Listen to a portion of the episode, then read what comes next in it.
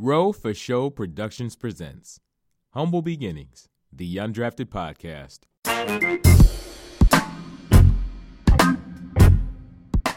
Welcome to Humble Beginnings, the Undrafted Podcast. I'm your host, Rochelle Hamilton Jr., and today is episode 52 of the Undrafted Podcast. Man, we got a good show for you. Today on the podcast, we're going to talk about uh, in the low with row. We're going to talk about the Houston Rockets and how disappointing of a series that was between them and the Golden State Warriors. Man, the the Rockets, bruh. Yeah, yeah, it's just yeah, it's just like that with the Rockets. And then staying in the NBA and I'm in and I'm out. We're going to talk about that shot that Kawhi Leonard made. The shot heard round the world, man. That is one of the best shots I have ever seen. And then in What's the Wave with Chef Road Daddy. I get people that ask me all the time about recipes and what I'm doing and eating to stay consistent with my weight loss and this and that and the other. And I'm gonna share some recipes because I used to share recipes on here all the time and I kind of fell back on that. So, uh, yeah, people kind of got on me about that. So, uh, yeah, I'm throwing people a bone today. I'm gonna have two recipes that I'm gonna share with you, and man, they are, bruh, like angels dancing on your tongue. Good, bro. I mean, yeah, Chef Road Daddy bringing that fire for you today. And then, and this is some bull jive, man. A lot of people got upset with Joe Flacco because on yesterday he basically said he doesn't feel like it's his job to help train and mentor second round pick uh, quarterback Drew Lock. And you know what? I actually agree with Joe Flacco. Well, anyway, man, a big part of today's episode was inspired by this awesome young lady named Shayla. Now, I'm not going to say her last name because I'm she may not want her government name on a platform like this. So I'm to keep it on a first name basis. Now, Shayla like loves basketball. And when I say loves basketball, I mean loves basketball. She played it all through school and college, high school, all that. She basically came out of the womb playing basketball. And uh, anyway, man, we were having a conversation a few weeks back and we were talking, we were hanging out, and we were talking about the Rockets and the Warriors. And she talked about the theory of a superstar versus a champion, aka Shayla's theory. And so I asked her, I was like, well, you know, what do you mean? And I kind of got the gist of what she was saying, but when she went into it, like, it actually made things make a lot of sense. And it's 100% correct. And basically, she said, you know, to paraphrase what she said, superstars, they're flashy. You know, they get their numbers, they get their stats, they look good. I mean, they play flashy basketball. And when things are going good, it's all good when everything's going good. But a champion, champions have that heart. They have that heart and that drive and that grit to push through when things are not going very well. They've got the discipline to do what needs to be done to get the W, even when it means sacrificing personal stats or even personal preferences. And with all that being said, man, that actually leads me into the subject matter for today's version of The Low with Row.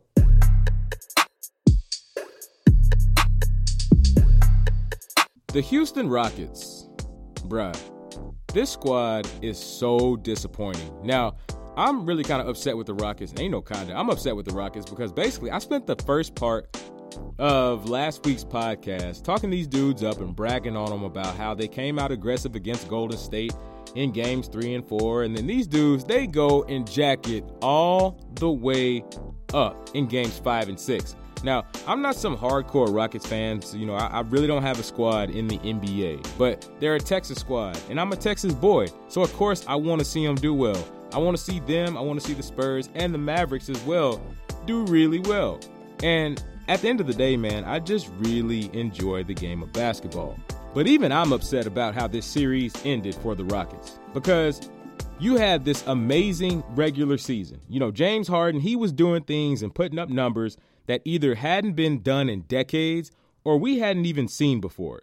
You know, I, along with a lot of other people, we were sitting here clamoring hard for how James Harden deserves to be the MVP for the second consecutive season. Now, there's still a really good chance that he's going to win the MVP award. I mean, I think it's like 50 50 between uh, him and Giannis, but personally, I think Giannis is going to get it. And after James Harden's performance in this series, I would almost say Giannis deserves it a little bit more than James Harden because, I mean, Houston, they did all this stuff in the regular season. And Now you go and you let it in like this.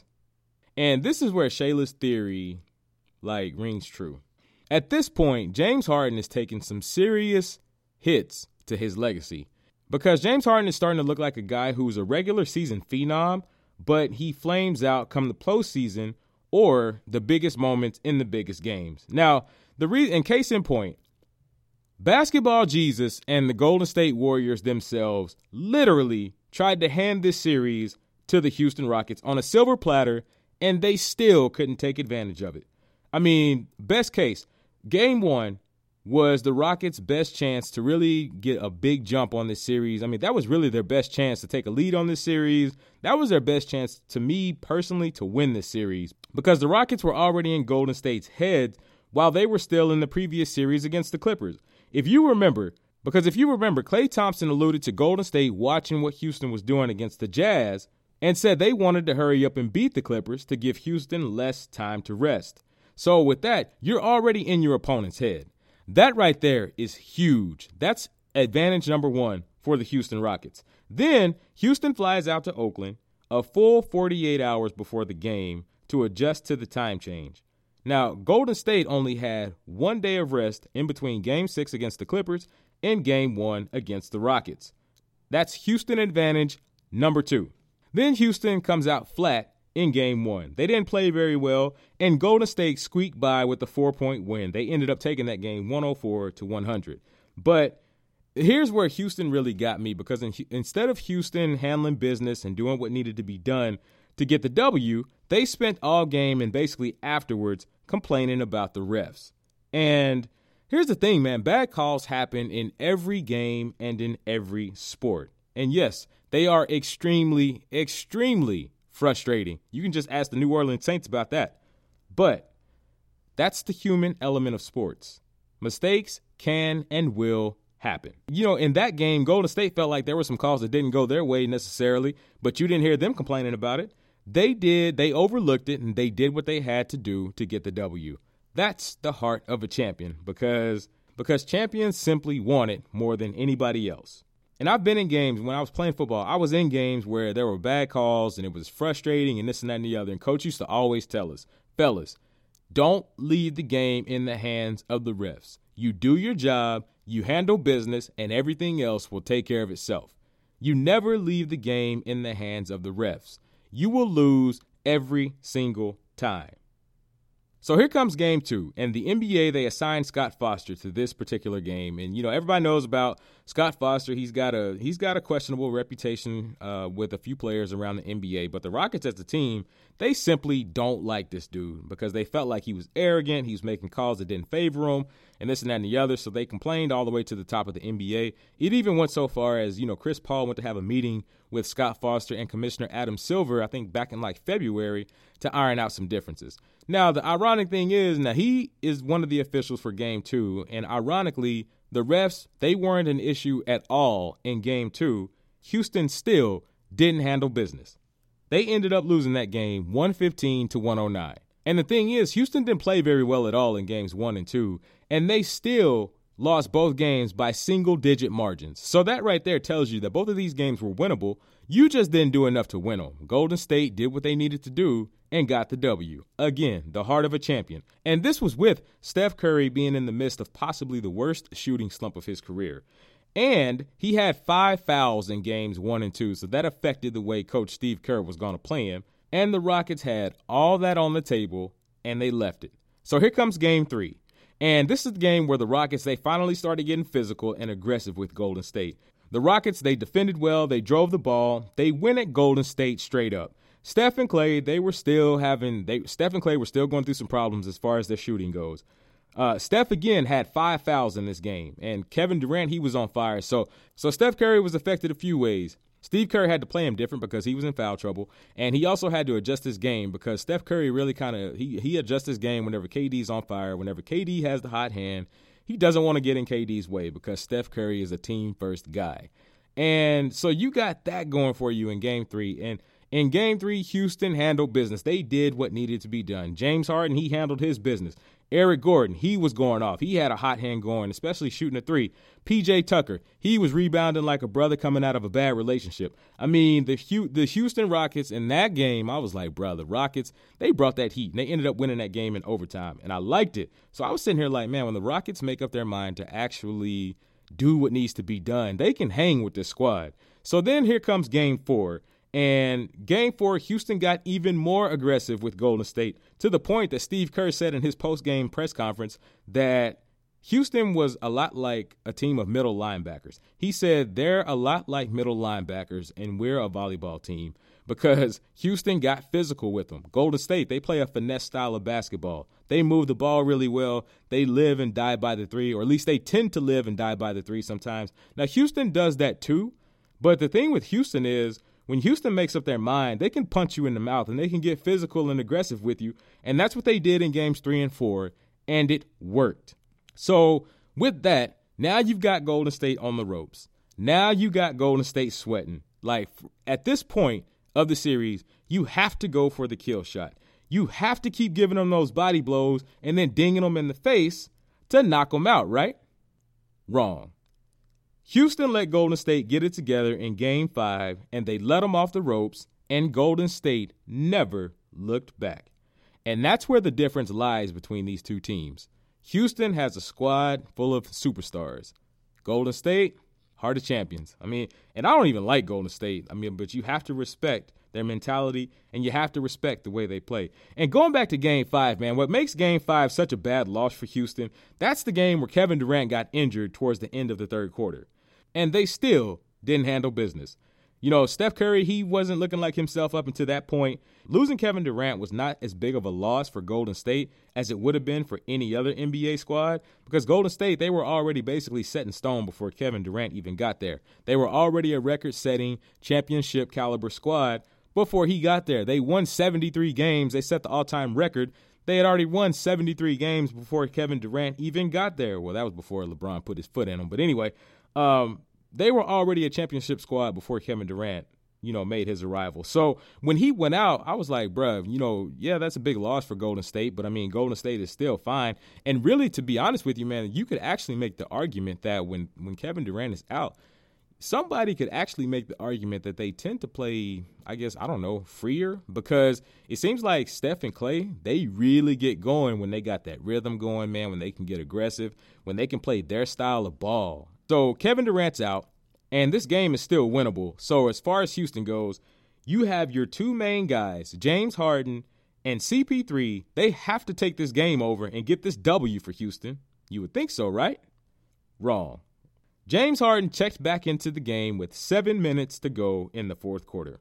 Golden State is leading by one point, and he took one shot the entire remainder of the game. And the thing is, in his post game press conference, he really didn't even have a good explanation as to why he didn't shoot the ball more at that juncture of the game. I mean, and that one shot was a layup that cut the Warriors' lead to three points with 18 seconds left to go. Your main offensive weapon, your point man, your leader, he takes one shot at that point in the game. And he didn't even touch the ball on some possessions. Like he finished with 31 points, but what good is that effort when he gets ghost during the most crucial time of the game. I simply do not get it. That was your second chance to punch Golden State in the mouth, and you didn't even swing. Shayla's theory is 100% correct. Because at this point, you have to truly wonder just how bad the Houston Rockets want to win a, want to win a trophy. And the thing is, man, I really kind of hate to put it like that because I mean, I've been an athlete, I've played sports, you know, I even played basketball in middle school. I mean, I wasn't very good at it. I was a lot better at football, but I mean, I gave it a shot. But the thing is, man, I really hate to kind of say that about athletes, man, because you never really want to question an athlete's will to win because it takes a lot to get out there and put it all out on the court and, you know, in front of, you know, thousands of people and this and that and the other. It takes a lot to get out there and do that. But man, with the way this series played out, it's just like, bruh, does Houston truly want this? James Harden had an amazing regular season, but when Houston needed him the most, he flamed out. His legacy is becoming tarnished because his, the thing is, man, he's starting to gain that reputation of, you know, hey, man, he'll storm you through the regular season. You know, he may average 34 points and this and that and the other all through the regular season. But come the postseason, he can't take the pressure. And that's really kind of starting to look bad. CP3, I mean, he was basically non-existent for this entire series. I mean, at this point, bruh, I mean, I, I can't, I still can't believe Houston gave him that contract. That is one of the worst contracts in the NBA. They gave this dude four years, $160 million for a player whose play is in decline and he's getting older. I mean, CP3, he's not the CP3 of yesterday. He's simply not. I mean, he could still be effective, I guess, at some juncture, or not at the level that that contract calls for. And good luck for Houston getting rid of him as far as like a trade or a release, because as far as a trade, ain't nobody gonna want to take that contract over. And then if you release him, I mean, you basically just threw all that money down the toilet. So he won't be going anywhere because they're handcuffed to him with that bad contract. And the way he played in this series, man, to really be honest with you, just call a spade a spade. The way he played in this series, CP3 robbed Houston on that deal. And then you had Clint Capela, who came out after the Jazz series and that press conference sitting right next to Chris Paul and basically said, Hey, I want Golden State because of how everything played out last year and yada, yada, yada. Well, be careful what you wish for because you might just get it. Now, you wanted Golden State and then you got them. And then when you got Golden State, you didn't do jack squat with it. That right there was the most that that was one of the most frustrating playoff series I've seen in a long time.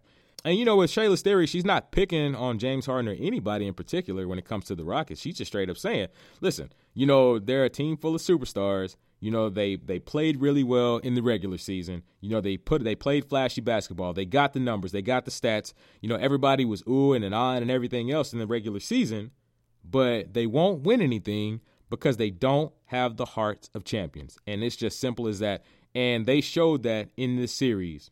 And you know, the the thing is, in 10 years, this Houston Rockets squad is going to be looked at as the best team to never beat Golden State. Or as Shayla so eloquently put it, and this actually made me laugh when I saw this 30 for 30, the team that can never get past Golden State. And it's so true, and rightfully so, because Golden State, they've got the hearts of champions. And champions simply want it more than anybody else. Now let's move on to I'm in and I'm out.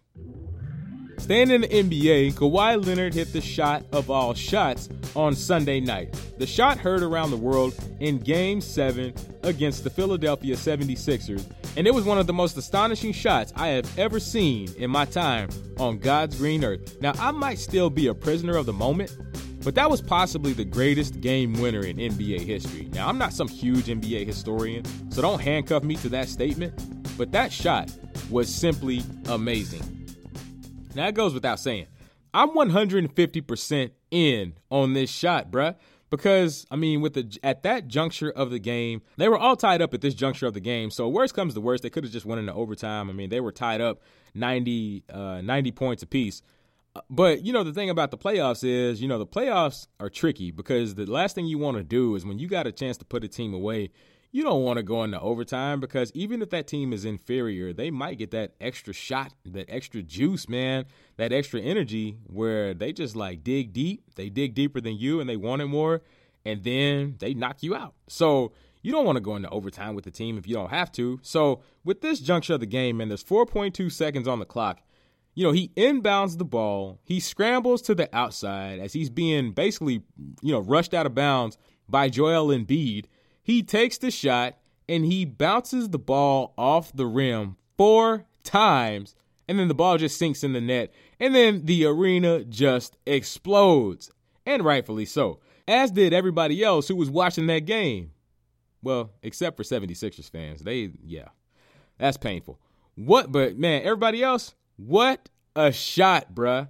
That right there is what the NBA is all about. And the degree of difficulty, I mean, even if that shot would have been, you know, well within the parameters of the game, I mean, that's still a difficult shot to make. But then, I mean, you think about that situation 4.2 seconds to go, and the playoffs or advancing in the playoffs on the line. It's either that or going to overtime. You're going to overtime, you could possibly lose and you're scrambling, you're being basically rushed out of bounds by this big seven foot tall dude in front of you. You put the ball up, and it's got to have just the right amount of rotation, just the right amount of, I guess, spin, just the right amount of arch to it, man. And you sink that like that. I mean, dude, it was, yeah, it was astonishing, man. I mean, Kawhi Leonard with that shot, he crushed Joel Embiid's soul with that shot. I mean, you almost saw Joel Embiid's soul leave his body. I mean, this right here was a great series by two teams who proved to be both mentally tough as well as physically tough. Now, you can make a case that one was more mentally or physically tough than the other. I ain't got time for all that. That was a killer shot by Killer Kawhi. And that right there, that was the dagger of all daggers. And, you know, I've heard uh, some analysts, they were talking about earlier, you know, was it shot or was it shot? I was hearing analysts talk about it earlier. Was it luck or was it skill, this and that and the other? I mean, me personally, I mean, it's a little bit of both because you got to have skills to know where you need to be at that juncture of the game what part of the floor you need to be on to get a shot that you feel is favorable. And you're doing it in crunch time. You're doing it with dudes moving all around you. I, I, think when he first came, when he first inbounded the ball, Ben Simmons was on him, and then Ben Simmons passed him off to jo- to uh, Joel Embiid. And I mean, he, yeah, that that I yeah, I don't even have words. That was a great shot. I mean, he has Joel Embiid, this big seven foot tall dude in front of him and he's all up in his grill, and then he just gets that killer instinct to just put it up and shoot the shot at the perfect point, and it just falls in. This was the perfect shot to end an awesome series between Philly and Toronto. Now, if you remember, in this series, we saw Philly show mental toughness that a lot of folks, including me, didn't even realize was there. You know, Jimmy Butler. Jimmy Butler is a man. I mean, there's just no other way to put it. He showed the league that he can truly be a leader, even after all the bull jive that went down in Minnesota last season that got him traded to Philly. You know, Joel Embiid, he got sick or came down with injury seems like more times than he was healthy. But man, when that boy was healthy, that brother is what that is. Joel Embiid is that dude when he shows up. And Kawhi, he just straight up clowned in this series. And I think I read somewhere where uh, that particular game, he had like his worst shooting performance of the series, and he was still like at 43 or 44 percent. I mean, Kawhi straight up clowned in this series. Now, you can say what you want about Kawhi missing all those games. He missed 22 games in the regular season this year. But for what he did in the playoffs and what he did with that shot, he can keep missing them if he can keep producing like that. Now, I'm pulling for the Raptors in their series against the Bucks, and I'm pulling for the Blazers in their series against the uh, Warriors. I mean, they're underdogs in both series, but man, I love pulling for the underdog. Well, that, and I'm just sick and tired of Golden State. Now, I know I just gave Golden State a lot of props on the previous segment, you know, the heart of champions and this and that and the other, and I ain't taking that away from them. I mean, I respect their mentality, I respect their game, you know, how they approach the game, how they play the game. I mean, you're not going to beat a squad like that without basically being perfect. But I'm still sick of Golden State. And I would love nothing more in the NBA playoffs to see the Raptors or somebody else dig deep into that heart of a champion and knock these champions off. I mean, I would love to see that. Now, the other thing I want to see, I want to see if Toronto is going to be able to do enough to convince Kawhi Leonard to stay. But I don't I don't think so. I think Kawhi Leonard is going to go ahead and dip up out. Now, a lot of people say he's going to go to L.A. I mean, some people are saying that LeBron and the Lakers got a good chance to get him, or he might go to the Clippers. But me personally, man, if I'm Kawhi Leonard, as much as I love LeBron, like LeBron's my favorite NBA player, and as much as I love LeBron, if I'm Kawhi Leonard, I don't think I would go to LA because that is a hot mess what they got going on over there. And now they're even talking about possibly trading LeBron. So I, the Lakers have no idea what they're doing. And if I'm Kawhi Leonard, ain't no way in hell I go to the Lakers. I might go to LA, but if I go to LA, I'm going across the street to the Clippers because I like what they're doing over there. But yeah, that's yeah, yeah. I'm gonna leave that alone. I ain't got a lot of time to stay in the segment. So yeah, that's another thing I want to see. I want to see if Kawhi, if Toronto's gonna be able to do enough to convince uh, Kawhi Leonard to stay, or if he's gonna chunk him the deuces on July 1st. What's the wave with Chef Rodaddy? This is my favorite part of the podcast, man, because, um, you know, when I started this podcast, I made a promise to God that I would use this platform and I would use the experiences that I've learned, my ups, my downs, my progress, and things like that uh, that I've had, that I went through as far as my weight loss journey. I would use all of that to be a positive influence on people. And that's exactly what I get to do. And in this segment, I talk about health and wellness and fitness because, you know, even though this is a sports podcast, part of sports and part of athletics is basically doing what you need to do to be the best version of yourself on game day to be able to help your team win. But we need to take that same aspect and apply it to our everyday life. Do what we need to do to be the best version of ourselves. So in this game of life, we can do what we need to do to win. So, you know, with that, and you know, when I talk about health and wellness, it's, it's not just physical uh, health. It's not just physical wellness. I mean, wellness can incorporate, you know, physical health, mental health, emotional health, even spiritual health. Well, today I'm just going to talk about food, which is one of my favorite subjects. So I have people that's always asking for recipes, and they're always getting on me about, you know, not putting them up. And I keep saying, man, I'm going to do it, I'm going to do it, and then I end up talking about something else. So, with all that being said, there's no need to fear, because Chef Rodaddy is here. I got you. Now, as far as the things that I eat, I eat a lot of chicken and turkey. And I'm talking about a lot. And when I say a lot, I do mean a lot. I've wiped out entire generations of chickens and turkeys because chicken and turkey they're they're your cheaper sources of protein and I'm balling on a budget. So, yeah, that's basically why I stick to chicken and turkey. Fish. Now, when it comes to fish, like I'll eat fish, but I generally keep my intake of fish down considerably compared to chicken and turkey for the simple fact that I'm not trying to pay 8 to 10 dollars for one or two slabs of salmon when I can go get, you know, when I can go get, you know, 5 or 6 pounds of chicken or turkey for the same price and actually possibly even a little bit cheaper. So, I've got two recipes that I'm going to share with you today that I really like and these are some of my go to recipes. So I eat these all the time, man. You know, they're quick, they're easy, they're high in protein, they're low in carbs, and most of all, they taste really, really good. Now, the first recipe that I have, it's a chicken recipe, and it involves Tony Chachere's chicken marinade. And basically, man, this recipe is so easy, you really can't mess this up. Well, you can, but if you can mess this up, you just can't cook. Um, You get a pack of chicken breast, uh, tenderloins, drumsticks, or chicken thighs, whichever cut of chicken that you choose, and you trim the fat off of them. Once you trim the fat off of them, you put them in a bowl. You pour the entire bottle of marinade in there. You put a lid on it and you shake it to evenly coat the chicken and let it marinate for two to four hours. Now, this marinade is really good because it's got a lot of flavor in it, but it doesn't have high amounts of sugar or salt in it like a lot of marinades do. So when you're ready to cook them, you can just lay them on a cooking sheet that has a rack. Uh, if you're going to cook them in the oven, you can let them cook, set them on that rack so all the fat drops off of them as they cook. Or you can simply grill them. Now, for me, what I like to do, I cook them in the oven because I don't have a grill. Um, but what I like to do is before I put them in the oven, I sprinkle them all with black pepper. And then on one half of them, I sprinkle Weber's Kickin' Chicken seasoning on half of them. You know, you don't have to coat it, but just sprinkle enough on there to get a good flavor with it. And then on the other half, I sprinkle Frank's Buffalo Rub seasoning on there. And again, you don't have to coat it, just sprinkle enough to get the flavor going. And you set them in the oven and you let them slow cook for about two hours. Bruh, that, that, oh my God. That chicken is like heaven. Oh man, it's like heaven just came down and just chose to dance on your tongue a little bit. Oh my goodness.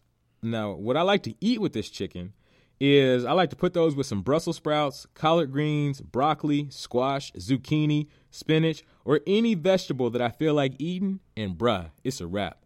And as far as like men, uh, I get a lot of guys who, especially, uh, ask me this question a lot. And as far as like men, when it comes to eating vegetables, uh, men especially, if you have, if you're going for fat loss or weight loss, whichever, however you want to call it, uh, for men, men would like to eat cruciferous vegetables. You're going to eat a lot of cruciferous vegetables if you're going for fat loss as a man. Because basically, what happens with men is when men are overweight and they tend to carry a lot of fat cells in their bodies, they tend to produce more estrogen than, tes- than testosterone. Because men, every man is born with minimal amounts of estrogen, just like every woman is born with minimal amounts of testosterone. But for men, when men are overweight and men carry a lot of uh, fat, especially in their belly area, it can they can tend to produce more estrogen cells than testosterone cells. I'm not going to get into the specifics as to why that is because we don't have enough time for all that. But when when a man is overweight, there a lot of the estrogen tends to kill the testosterone uh, levels in a man. So for men, in order to reverse that, there's cruciferous vegetables that you can eat, and there's like a whole list of them. I think there's 20 or 30 in this group, so I'm not going to list all of them for you. But the ones that I eat the most are collard greens, Brussels sprouts, cauliflower, broccoli, and cabbage. Um, like I said, if you want to know the whole list, just hop on Google and it'll list all of them. There's literally like 30, there might even be 40 different types. Um, but these vegetables for men, especially, if you're going through a fat loss journey, you'll definitely want to eat those because, or even if you're not trying to lose fat, if you're just trying to gain muscle, these vegetables help your testosterone levels increase, which helps your lean muscle uh, growth. So, yeah, you'll definitely want to hop on these cruciferous vegetables and try to eat them as much as possible. I mean, the good thing with vegetables is you literally can't eat enough. You got to eat a truckload of like broccoli just to hit even, you know, 200 calories. So eat all the vegetables that you want. My other go to recipe is turkey burgers made with Tony Chachere's burger marinade. And it sounds like this is a commercial for Tony Chachere's, but I promise you it ain't because they ain't paying me not one dime. Now, for these burgers, I like to get three pounds of uh, ground turkey because I make enough for three to four days when I cook. It doesn't matter if I'm cooking chicken or turkey. I like to make enough for three to four days. You put the ground turkey in a bowl you pour most of this marinade in there, you mix it into the meat with your hands. Sprinkle some black pepper on there. Now, what I like to do, I like to sprinkle black pepper and red pepper in there because I like to get them a little bit spicy. And you can mix some uh, garlic powder in there as well. You let that meat sit for two to four hours. Put it back in the refrigerator, let it sit.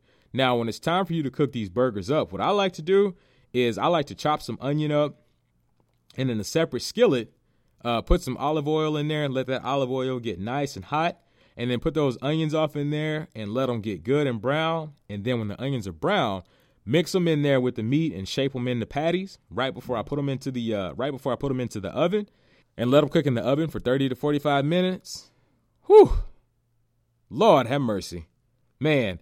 And I like to get those and put them with those same vegetables that I was just telling you about uh, that I eat with the chicken. Now, for me, when it comes to these burgers, I generally eat them without the bun, uh, but sometimes I'll eat them with flat bread or wheat or wheat bread or something like that.